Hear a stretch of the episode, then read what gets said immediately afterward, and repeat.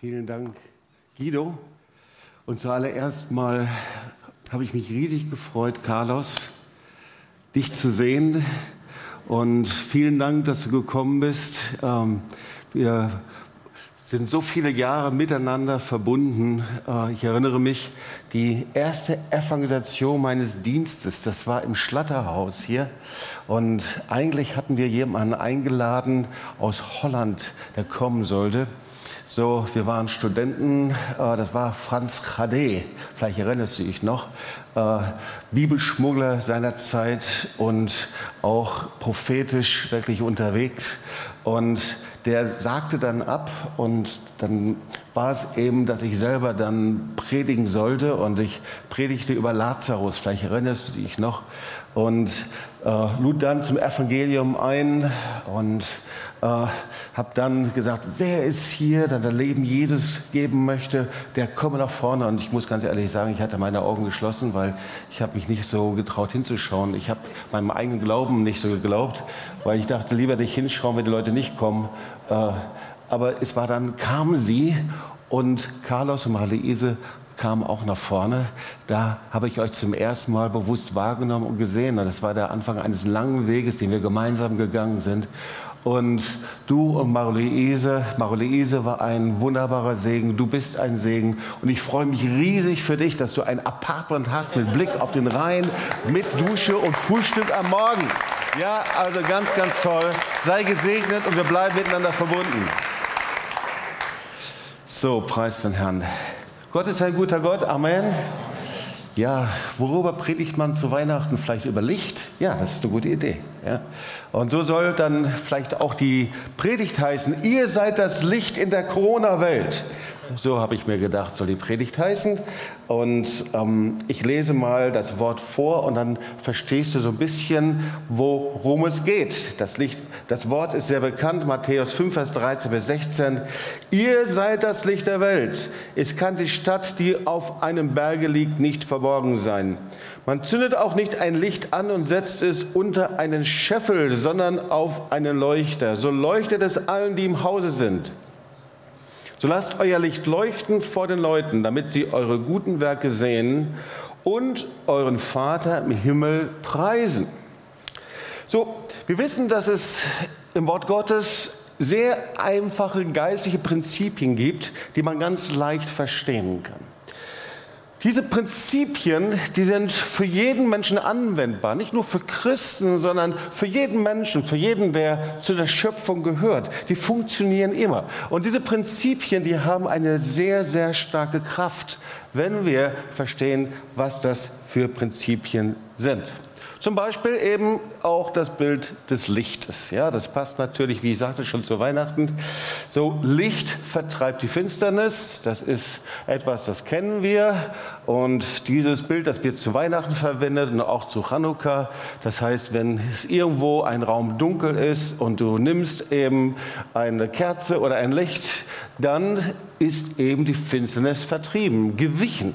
Aber umgekehrt ist, wenn du eine Kerze anhast und du machst das Licht aus, kann die Finsternis die Kerze nicht auslöschen. Ja? Also auch das ist ein Prinzip. Du kannst es immer wieder versuchen, Licht an, aus, an, aus. Die Kerze geht nicht aus. Also ein Prinzip. Und gleichzeitig sehen wir hier auch, Licht gibt Orientierung. Na klar, das ist natürlich etwas, das kennen wir, ob es ein Leuchtturm ist oder aber in Dunkelheit hat jeder schon mal erlebt, dass eine Fackel ganz in der Entfernung ein Licht gibt Orientierung. Und das lesen wir hier in diesem Wort. Es leuchtet allen, die im Haus sind. Lieben, als ich jetzt mit Heinz und einem Team unterwegs war. Wir waren in Polen und hatten da eine große Tour. Ich habe in der Gemeinde davon schon mal berichtet. Ähm, ich glaube, wir waren 16 Stunden unterwegs und hatten neun unterschiedliche Treffen. Es war eine sehr ermutigende Zeit. Da lehrte der Herr uns und mich über ein geistliches Prinzip. Denn wir taten etwas, ähm, was sehr wichtig war und großen Anklang fand und sofort Auswirkungen hatte. Wir wollten so eine Distanz überwinden, ein geistiges Lockdown und die Auswirkungen waren sehr erstaunlich. Wir haben dort so etwas entdeckt wie ein Prinzip. Und dieses Prinzip, das ist das geistliche Prinzip eines entgegengesetzten Geistes. Und dazu möchte ich dir zu Beginn eine Geschichte vorlesen, die mich sehr bewegt hat. Ich fand sie jetzt vor einigen Tagen und vielleicht passt sie nicht so sehr zu Weihnachten, aber sie passt auch zu unserer persönlichen Geschichte. Da geht es um einen Besitzer der berühmtesten Bäckerei Deutschland, der heißt Engel, und der erzählte, weißt du, warum ich heute lebe? Ich war noch ein Teenager, als Nazis in Deutschland Juden gnadenlos getötet haben. Nazis brachten uns mit dem Zug nach Auschwitz. Die letzte Nacht auf der Station war tödlich kalt. Wir wurden viele Tage in diesen Waggons gefangen gehalten, ohne Essen, ohne Betten zurückgelassen. Was heißt ohne die Möglichkeit, sich irgendwie aufzuwärmen. Überall schneite es. Der kalte Wind hatte jede Sekunde unsere Wangen gefroren. Wir waren Hunderte in diesen kalten, schrecklichen Nächten. Kein Essen, kein Wasser, kein Verstecken. Das Blut ist in den Adern gefroren. Neben mir war ein älterer Jude, der in meiner Stadt sehr geliebt wurde. Er zitterte ganz und sah schrecklich aus. Ich habe ihn mit meinen Händen eingewickelt, um ihn aufzuwärmen, habe ihn fest umarmt, um etwas Wärme zu spenden reibe seine Hände, Beine, Gesicht, Nacken. Ich flehte ihn an, am, äh, am Leben zu bleiben. Ich habe ihn aufgeheitert. So habe ich diesen Mann die ganze Nacht warm gehalten. Ich selbst war müde und gefroren, aber ich massierte den Körper dieses Mannes weiter, um ihn aufzuwärmen. So viele Stunden sind vergangen. Endlich ist der Morgen gekommen, die Sonne hat begonnen zu scheinen, ich habe mich selbst umgesehen, um andere Menschen zu sehen. Zu meinem Entsetzen konnte ich nur gefrorene Leichen sehen. Alles, was ich hören konnte, war die Stille des Todes. Die frostige Nacht hatte alle getötet. Sie starben an Kälte. Nur zwei Menschen haben überlebt. Der alte Mann und ich. Der alte Mann hat überlebt, weil ich ihn nicht frieren ließ. Und ich überlebte, weil ich ihn warm gemacht habe. Erlaubt mir euch das Geheimnis des Überlebens in dieser Welt zu verraten. Wenn du das Herz anderer wärmst, dann wirst du dich wärmen.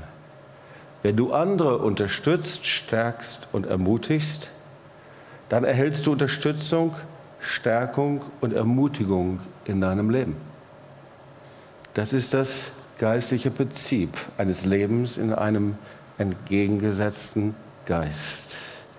Wir können das mit unseren Worten tun übrigens und auch mit dem, was wir machen. Wir können andere Menschen entweder in einen Gefrierschrank setzen, dass sie geistlich erfrieren und auch innerlich erfrieren, emotional erfrieren, oder aber wir können sie mit unseren Worten, mit dem, was wir tun, mit unserem Verhalten, können wir Menschen erwärmen, aufbauen, ihren Glauben aufbauen. Ein Prinzip, ein geistiges Prinzip, das überall anzuwenden ist etwas, was wir lernen, wenn es um das Reich Gottes geht. Und wenn wir lernen, nach den Prinzipien des Reiches, des Reiches Gottes zu leben, dann erleben wir, was sie für eine ungeheure Kraft und Power haben. Aber oft ist es so, dass wir nicht so sehr interessiert sind, weil wir so geprägt sind durch die Prinzipien, Erfahrungen unserer Familie, unserer Traditionen, unserer Erziehungen, unserer Vorstellungswelt, dass wir diese Prinzipien des Reiches Gottes sehr oft beiseite legen und nicht wahrnehmen. Ihr seid das Licht der Welt, sagt das Wort Gottes. Und das ist viel mehr als Quarantäne, Lockdown, Impfbefürwortern oder Impf Impfverweigern, wie, wie das auch immer aussieht. Aber der Herr sagt, ihr seid Licht in einer durch die Corona-Zeit zerrissenen und auch verfinsterten Welt. Und ich habe es schon erwähnt, ihr Lieben, wir sollten uns zuallererst mal noch mal einige Gedanken und Vorstellungen des Reiches Gottes anschauen. Weil Jesus lehrt über das Reich Gottes. Matthäus 1, Vers 15. Die Zeit ist erfüllt und das Reich Gottes ist nah herbeigekommen. Wie können wir Prinzipien und Ordnungen des Reiches Gottes lernen und vor allen Dingen sie als etwas erkennen, das eine unglaubliche Kraft, ein Segen, eine Salbung in dieser Zeit hat.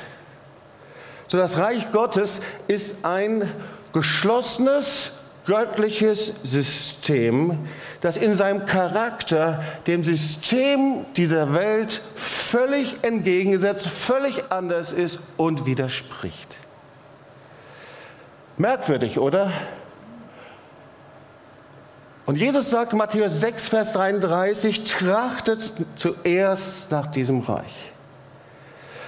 Und wir wissen, wie man da hineinkommt. Niemand kann sich einfach nur entscheiden, ich will mit dabei sein. Wir werden durch Buße und Bekehrung in das Reich Gottes hineingeboren. Johannes 3, Vers 5. Und dieses Reich, das hat einen neuen Herrscher. Diese Herrschaft, das ist Jesus. Er ist der König. Er ist der Herr in diesem Reich Gottes.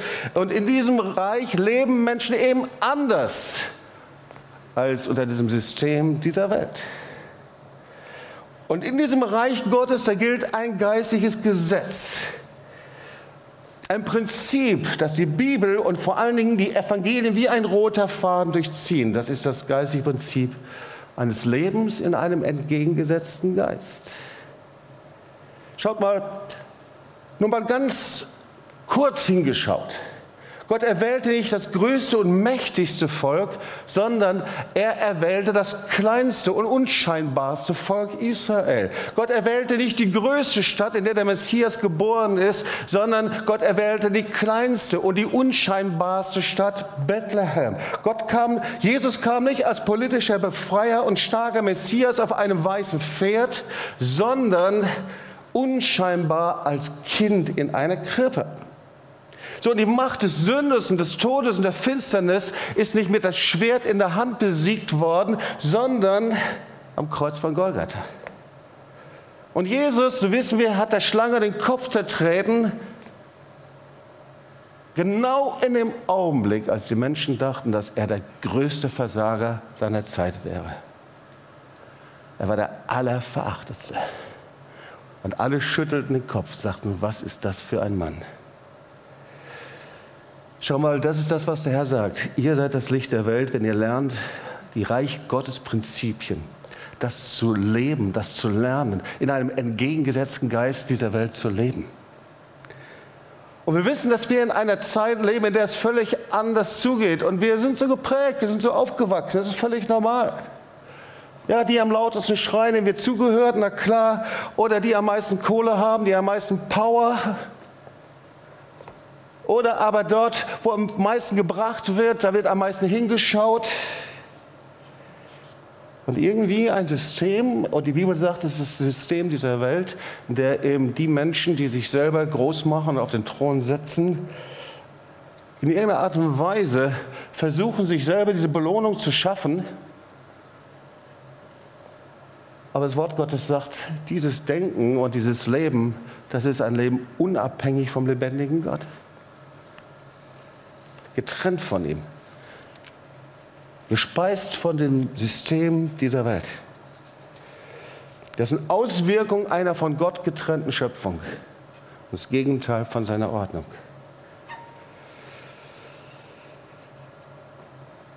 Schau mal, das Lebens, der Lebensstil im Reich Gottes ist ein Leben in seinen vollkommenen Ordnungen. Das haben wir gerade gesagt. Und sie sind denen der Welt komplett entgegengesetzt.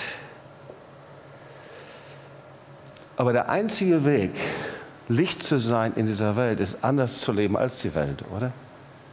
Der einzige Weg in dieser Welt, eine Antwort zu haben und die Bastionen dieser Welt, der Finsternis einzureißen, das heißt, dass wir im Geist Jesu leben müssen. Und die Frage ist, was das heißt. Ich erinnere mich, vor vielen, vielen Jahren hatten wir ein Seminar und da wurde ein Bibellehrer eingeladen. Und ich erinnere mich an einen Satz, den er gesagt hat, den ich bis heute nicht vergessen habe. Dieser Bibellehrer sagte, die Liebe Gottes ist das finstere Loch und ist die Sprache, die der Teufel nicht versteht. Das heißt, wenn der Teufel versucht, dich anzugreifen mit Hass und Anklage und Bitterkeit und du reagierst mit Liebe, die vom Geist Gottes und aus der Zerbrochenheit Jesu kommt, ist es eine Sprache, die der Teufel nicht versteht.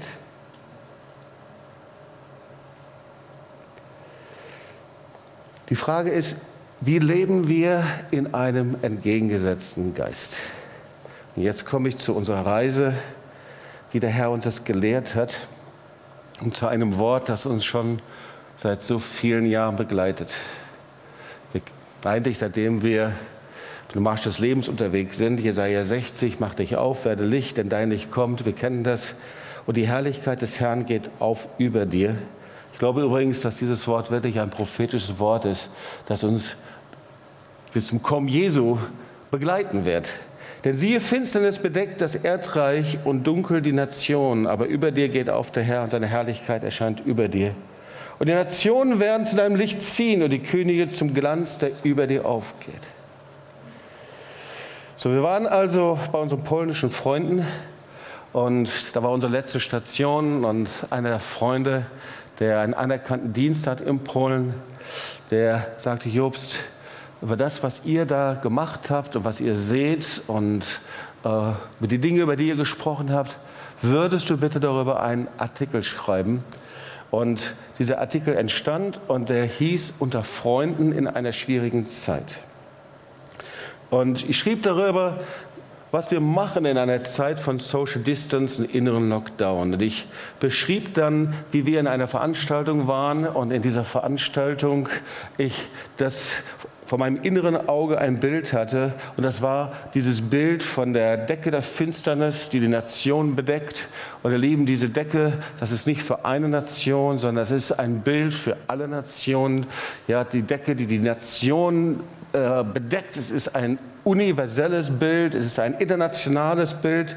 Ich sah dieses Bild von meinem inneren Auge und ich sah dann eben diese Säulen. Ich habe darüber auch schon mal in meinem Buch geschrieben. Weil wenn wir hier diese Decke uns anschauen, ähm, dann wird diese Decke eben stabilisiert und gehalten durch die Säulen, die da sind. Ausgerechnet auch noch vier, weil ich sah vier Säulen vor meinem inneren Auge. Und gleichzeitig, wenn man eben diese Säulen einreißt und wegnimmt, dann wird eine Decke destabilisiert und reißt zusammen und, und bricht zusammen. Und so sah ich eben dieses Bild von den vier Säulen. Und obwohl diese Decke der Finsternis undurchdringlich erscheint, kann es sein, wenn wir es lernen, diese Decke einzureißen, dass wir diese Decke zerbrechen können. Und die Frage ist, was das für Säulen sind. Und ich sah vier unterschiedliche Säulen. Eine Säule, die mir schon sehr bekannt war, das ist die Säule des Schweigens. Die zweite tragende Säule für die Decke der Finsternis in den Nationen, das ist die Säule der Täuschung. Und die dritte Säule in dieser Zeit ist die Säule der Isolation. Und die vierte Säule, die ich gesehen habe, das ist die Säule von Hass und Verbitterung. Und wenn ich mir anschaue, was in den Gemeinden passiert, aber genauso in der Gesellschaft, hier in Deutschland und auch in der Nation, finde ich das überall wieder. Das Schweigen, Täuschung, Isolation und gleichzeitig Hass und Verbitterung. Und jeder dieser Säulen bringt in irgendeiner Art und Weise eben Finsternis hervor. Zum Beispiel das Schweigen über Enttäuschung. Wenn wir irgendwie an irgendeinem Punkt uns innerlich verschließen, vielleicht sind es Enttäuschung, Krisen, innere Blockaden, wir schweigen darüber. Und dieses Schweigen, sagt das Wort Gottes, macht was mit uns, löst etwas aus in uns und auch in anderen Menschen. Genauso das Schweigen natürlich auch über Sünde, das kennen wir. Psalm 32, Vers 3. Als ich es verschweigen wollte, verschmachteten meine Gebeine.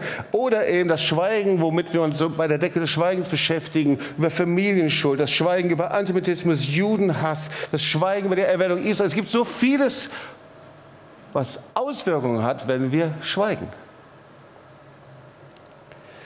Die zweite Säule, das ist die Täuschung und das ist die Täuschung, dass wir als Christen leben könnten, ohne das Kreuz im Zentrum, auf Fokus unseres Lebens zu haben. Die Täuschung relativiert das Wort Gottes und propagiert ein christliches Leben jenseits des Kreuzes. Und Paulus sagt 1. Korinther 1, Vers 18, das Wort vom Kreuz ist eine Torheit denen, die verloren werden. Uns aber, die wir selig werden, ist es eine Gotteskraft. Und dann die Isolation, die dritte Säule. Die Isolation ist ein Leben auf Distanz und vielleicht ist es sogar so, dass man das dir und mir und dem anderen nicht anschaut. Die Isolation beraubt uns, sagt das Wort Gottes, unserer Autorität und Kraft. 1. Johannes 1, Vers 8, wenn wir aber Gemeinschaft haben, wenn wir aber im Licht wandeln, dann haben wir Gemeinschaft untereinander, sagt das Wort Gottes. Und das Schrecklichste ist, wenn Gemeinden nicht mehr zusammenkommen, wenn sie isoliert sind voneinander, wenn Mann und Frau isoliert sind, wenn wir innerlich isoliert sind und niemand kann es uns ansehen. Und das vierte, Hass und Verbitterung. Epheser 4, Vers 31, führt zum geistlichen Tod. Wie kann das sein, dass in den letzten Jahren eine Hass- und Verbitterungsgesellschaft gewachsen ist? Du kannst in den Medien sehen und das ist rübergeschwappt bis in die Kirchengemeinden hinein. Alle Bitterkeit und Gramm, alle Bitterkeit und Grimm und Zorn und Geschrei und Lästerung seien ferne von euch, samt aller Bosheit. Seid aber untereinander freundlich und herzlich, vergebt einer dem anderen, wie auch Gott euch vergeben hat. Also hier sind die vier Säulen erstmal, die wir uns angeschaut haben. Sicherlich gibt es noch viel mehr, aber das sind die vier, die ich gesehen habe. Und die Frage ist, wie müssen wir leben, dass diese Säulen eingerissen werden können?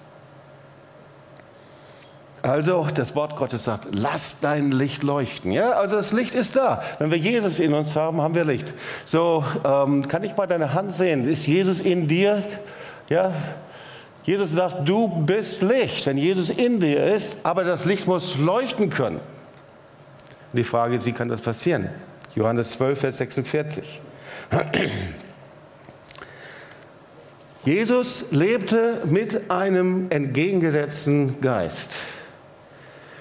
Und wir wollen uns mal die, die verschiedenen Säulen uns anschauen. Die erste Säule des Schweigens, wie reißen wir sie ein? Wir reißen sie ein mit der Bereitschaft, transparent zu leben, ist doch ganz klar. Indem wir bereit sind, unsere Enttäuschung, unsere Blockaden, unsere Sünde, die Dinge, die in uns sind, in irgendeiner Art und Weise zum Ausdruck zu geben.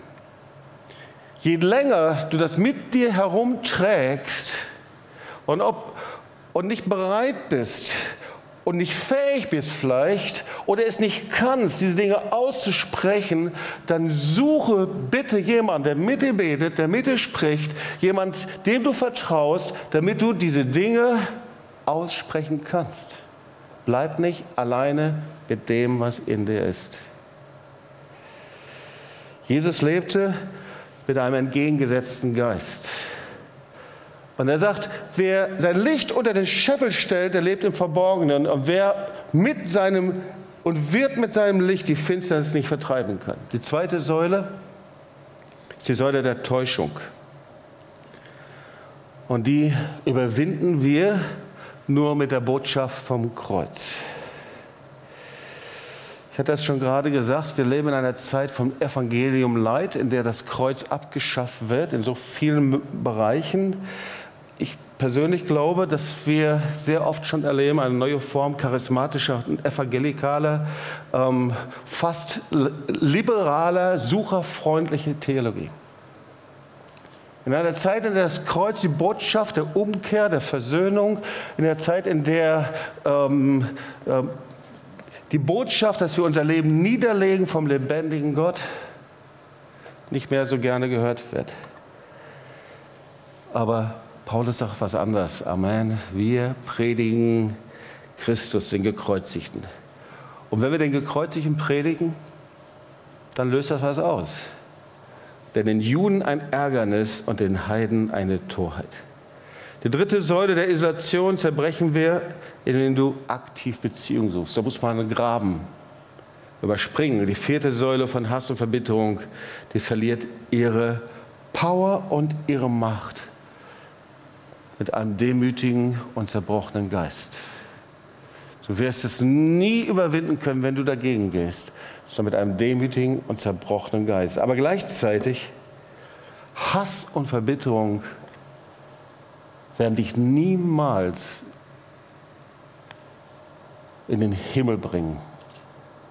Hass und Verbitterung werden dich trennen vom lebendigen Gott. Das musst du wissen.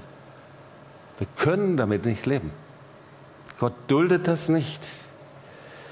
Und achtet darauf, dass nicht jemand die Gnade Gottes versäumt, dass nicht etwa eine bittere Wurzel aufwächst und Unheil anrichtet und viele durch diese befleckt werden. Hass und Bitterkeit lässt mich die Gnade Gottes versäumen. Ihr Lieben, das sind die vier Säulen, in einem entgegengesetzten Geist zu leben, ja. Und es gibt auch eine Zeit, in der das Licht nicht mehr leuchtet. Auch darüber spricht die Bibel. Wir können das nachlesen, Offenbarung 18, 23 bis 24. Da geht es um den Fall Babylons.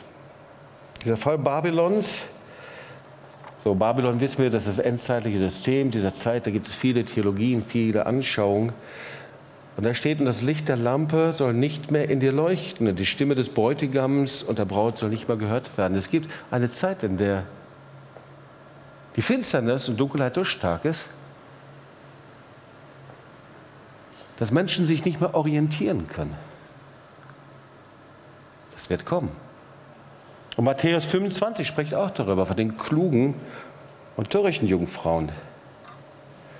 Da wird das Himmelreich gleich in zehn Jungfrauen, die ihre Lampen nahmen und gingen hinaus, dem Bräutigam entgegen. Wir kennen dieses Gleichnis.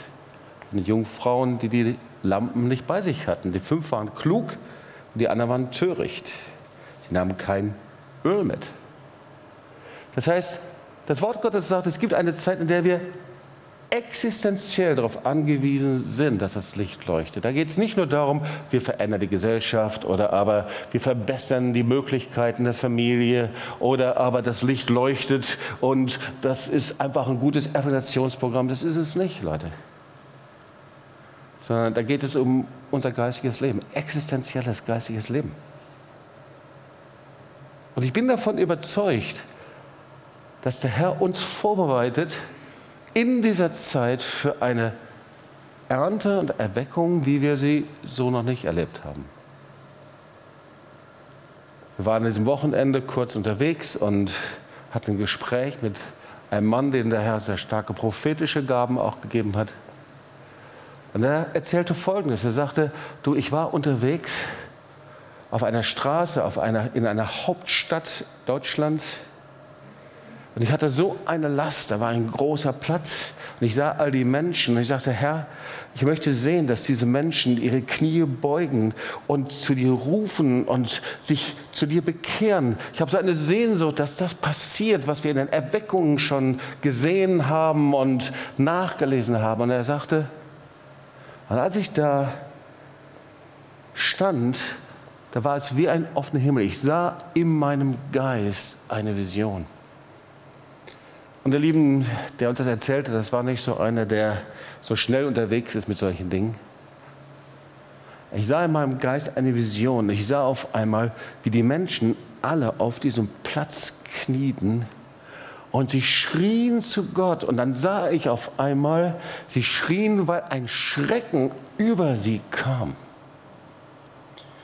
Und ihr wisst, dass die Bibel davon spricht, von einem Gottesschrecken dass ein Schrecken kommt. Ein Schrecken ist was anderes als Heiligkeit Gottes. Ein Schrecken kam.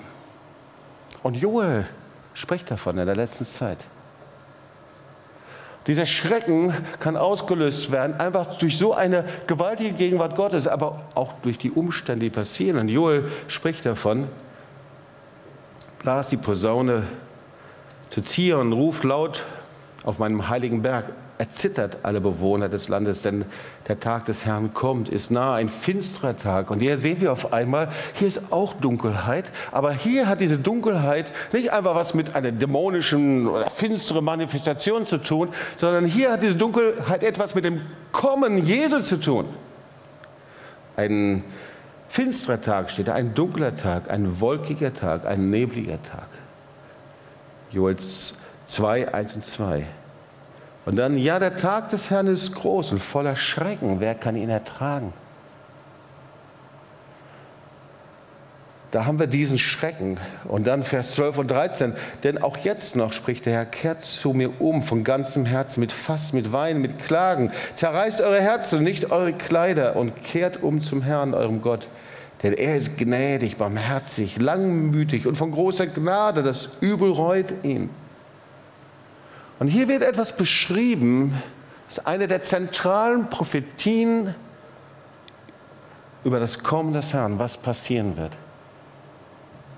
Und in dieser Prophetie sehen wir eben, da wird ein Schrecken kommen über Bewohner, ein Schreien, auch eine Finsternis und eine Verfinsterung. Aber alles dient dazu, Menschen auf die Knie zu bringen, zu Herr zu rufen und sagen, Herr, sei uns gnädig, dass wir uns beugen und Buße tun und umkehren zum lebendigen Gott. Und gleichzeitig, wo das gepredigt und wo das gelebt wird, werden Menschen sich abwenden und sagen, das wollen wir nicht. Und gleichzeitig werden wir sehen, da wo diese Buße da ist und diese Umkehr, das Rufen zum Herrn, da sagt der Herr, jetzt ist die Zeit, blast die Posaune zu ziehen, Vers 15 und 16, sagt ein heiliges Fasten an, ruft einen Feiertag aus. Fangt an zu fasten, zu beten, wartet auf mich, erwartet viel mehr als das, was kommt. Wir sind ja so Experten, dass wir sagen, es wird schon immer besser werden, immer besser werden. Natürlich, wir sollen das Beste erwarten. Gott ist gut, Amen. Aber wir sind auch in der Zeit, in der der Herr sagt, bereitet euch vor. Bereitet euch vor, dass ihr Licht seid in einer Zeit, die schwierig ist, vielleicht noch schwieriger wird, vielleicht anders sein wird. Habt keine Furcht davor. Ihr seid das Licht. Ich bereite die Menschen vor, dass sie ihre Knie beugen und dass ich sie berühren kann. Ich bereite sie vor und vielleicht wird vieles nicht funktionieren. Gesundheitssystem wird nicht funktionieren, in den Medien wird es nicht mal funktionieren, in der Politik wird es nicht mal funktionieren oder wie auch immer. Aber ihr seid das Licht der Welt. Lasst euer Licht leuchten. Ihr seid die Antwort in dieser Zeit euch bereite ich vor, die ihr in meinem Reich lebt. Und er sagt, blas die Posaune zu Zion und dann versammelt das Volk. Ihr Lieben, wir kommen nicht einfach zur Gemeinderetreat zusammen, weil es nice ist. Das wird nice sein, sondern wir versammeln uns, um uns auszurichten, in einer Zeit Licht zu sein, in der vieles darum kämpft, dass wir nicht Licht sein können und sollen. Aber das Licht ist in dir. Versammelt das Volk, heiligt die Gemeinde, sammelt die Ältesten, bringt zusammen die Kinder und Säuglinge. Und der Herr antwortete und sprach zu seinem Volk, siehe, ich will euch Getreide und Wein und Öl, die Fülle schicken. Und dann so herrlich, Joel 2 und dann Joel 3, weiter zu lesen. Und an den letzten Tagen wird er ausgießen seinen Geist.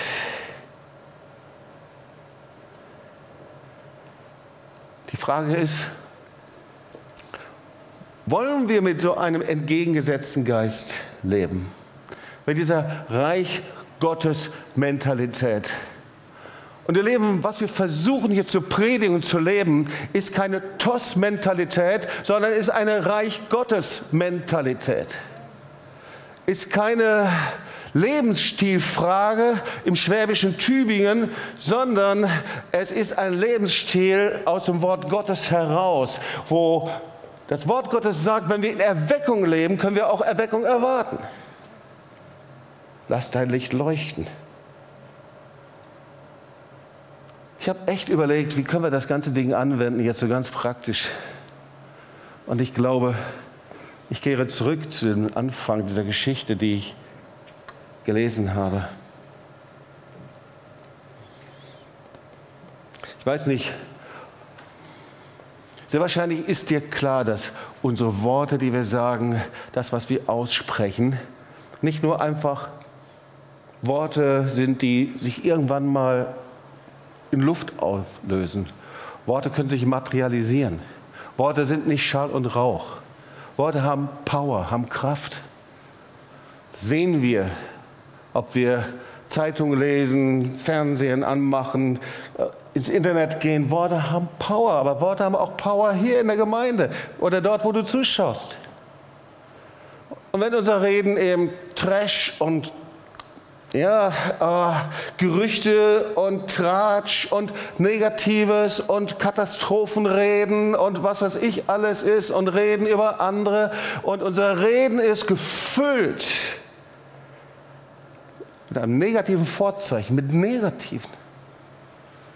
Was denkst du, wie dann wir Licht sein können? Das ist schwer möglich. Ja? Das heißt, unsere Worte haben Autorität und Macht. Und das wissen wir, wenn wir in das Wort Gottes hinausschauen. Wir sind geschaffen vom lebendigen Gott und Gott sprach und es wurde Licht. Das hebräische Wort hat immer Auswirkungen, hat immer Schöpfungskraft. Das Wort bringt etwas hervor. Und wir leben in einer Zeit, in der Worte umgedeutet werden gerade, in der Worte andere Bedeutung bekommen. Aber ihr Lieben, das Wort Gottes bleibt lebendig und klar. Amen. Und ich habe mich gefragt, wie können wir denn das Öl in unserer Lampe haben, wenn diese Lampe verschmutzt ist, in der Docht verschmutzt ist? Wie kann die Lampe brennen? Wie können wir Licht sein, wenn 70 Prozent unseres Redens das Reden über andere Menschen ist? Oder über Katastrophen, über das, was nicht kommt, was ich nicht schaffe, was ich nicht bin, wer ich nicht bin, was mir nicht gelingt. Nicht, nicht, nicht. Das Nichtgerede was der andere nicht ist, was der andere nicht hat.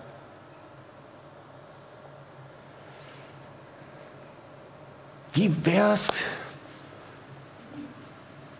wenn wir so einen Deal machen heute? Vielleicht passt das gar nicht so in Gottesdienst rein, aber wir machen einen Deal zusammen. Ja, ein Sprachdeal. Wir probieren das einfach mal aus. Wie wäre es, wenn wir so einen Deal machen, zum Beispiel, ähm, Jetzt können wir ja nicht sagen, wir wollen alle nur positiv reden. Ja? Klar, können wir auch probieren. Aber ein Deal, dass wir sagen, unsere Worte sollen so gereinigt sein, a, dass du nur das über andere Menschen sprichst, in dieser Weise, dass der andere Mensch jederzeit mit dir in deinem Zimmer sein könnte und dir zuhören kann. Ob das jemand ist in der Gemeinde, ob das jemand ist außerhalb, ob das deine Familie ist, ob das egal wer es ist, du sprichst über ihn, aber nur so, dass der andere bei dir sein könnte, dir zuhören könnte. Wenn du sagst, das dürfte aber nicht hören, dann bist du schon daneben. Oder die Worte, die wir aussprechen und sagen, über die Regierung zum Beispiel, über Menschen. Da gibt es vieles, was man kritisch anmerken könnte und das darf man auch tun. Aber ihr Lieben, weißt du, dass wir mit unseren Worten über Menschen Dinge zementieren und festnageln können? Wie wäre es, wenn wir einfach mal, ja, vielleicht bis zum Ende des Jahres, ist ja nicht mal so lange, das schaffen wir vielleicht, einfach mal segnen? Und es könnte sein, dass Krankheiten aus deinem Leben verschwinden. Es könnte sein, dass deine Depression verschwindet. Es könnte sein, dass dein Leben auf einmal das Licht und Herrlichkeit reinkommt. Und das Wort hat Macht und Kraft und Autorität. Lebe in einem entgegengesetzten Geist. Ich weiß nicht, gegen wen du gerade innerlich kämpfst und ringst. Aber meinem Gott ist alles möglich. Ich habe es jetzt noch nie erlebt und gesehen, dass die Vergebung und Versöhnung Jesu so schwach ist, dass ich um Menschen einen Bogen machen müsste.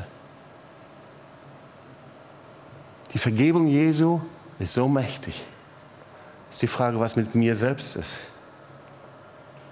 Mit meinem verletzten Ich, wie ich das ans Kreuz gebracht habe. Ihr Leben leben in einem entgegengesetzten Geist.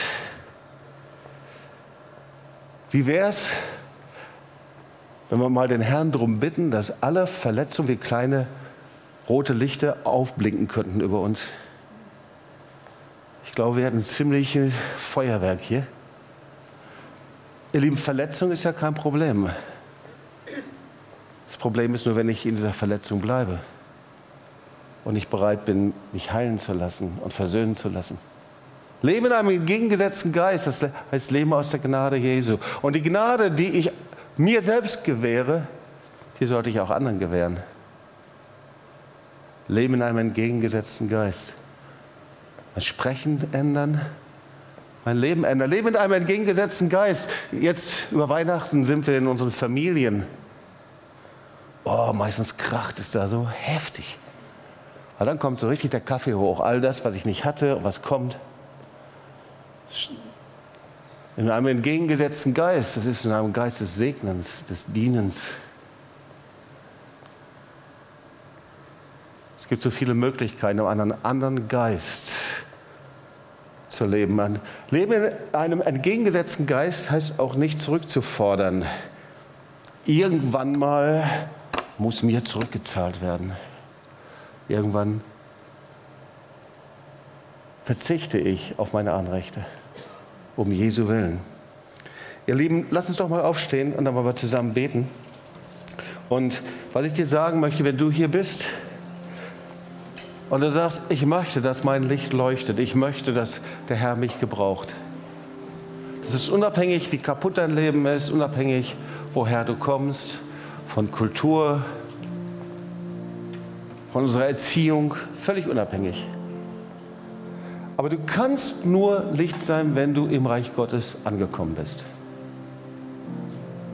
Ja, wenn du hineingeboren wirst in das Reich Gottes. Das heißt, dass du an einem Punkt deines Lebens dein Leben in die Hände Jesu legst.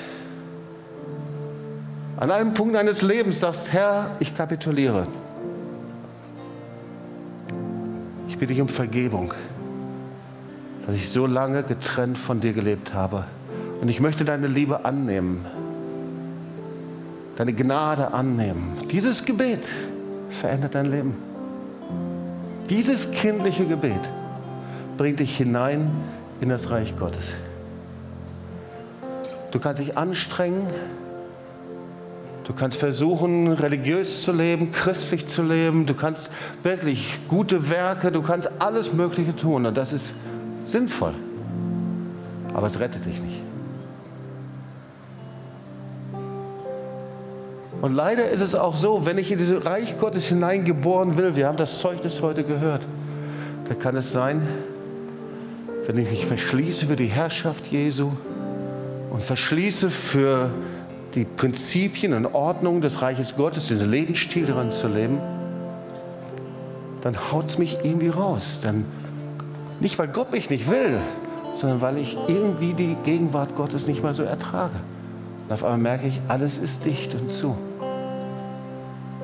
Und die Gnade Jesu ist so groß, dass er dich zurückruft und sagt, du musst nicht zu leben. Du brauchst nicht am Rand zu leben. Aber weißt du, unter der Königherrschaft Jesu zu leben, das heißt, dass er der Herr ist, er dich leiten darf. Und du in seiner Hand bist, und weder hohes, tiefes, Mächt noch Gewalten dich aus seiner Hand reißen kann. Und vielleicht bist du hier, du sagst, ich will Licht sein. Aber ich möchte wiedergeboren werden. Ich möchte neues Leben haben, Jesus Christus. Ich möchte in diesem Reich Gottes leben und sicher sein. Und da möchte ich für dich beten. Und vielleicht werden wir alle die Augen geschlossen haben und auch für dich, der du über TOS TV hier mit dabei bist möchte ich einfach beten für dich. Lass uns aber die Augen schließen und ich weiß, es braucht manchmal ein bisschen Mut, sich zu erkennen zu geben. Und ich bitte dich nicht darum, weil ich dich aufschreibe oder irgendwie, sondern einfach als Glaubenszeichen. Wenn du sagst, ich möchte im Reich Gottes leben, ich möchte so leben, ich möchte wiedergeboren werden zum neuen Leben, ich möchte, dass Jesus mein Herr und König ist. Ich möchte mein Leben in seine Hand legen. Als sein Kind und er soll mein König sein. Ich möchte Licht sein. Wenn das bei dir ist, dann wink mir doch einfach zu. Heb deine Hand und dann möchte ich für dich beten.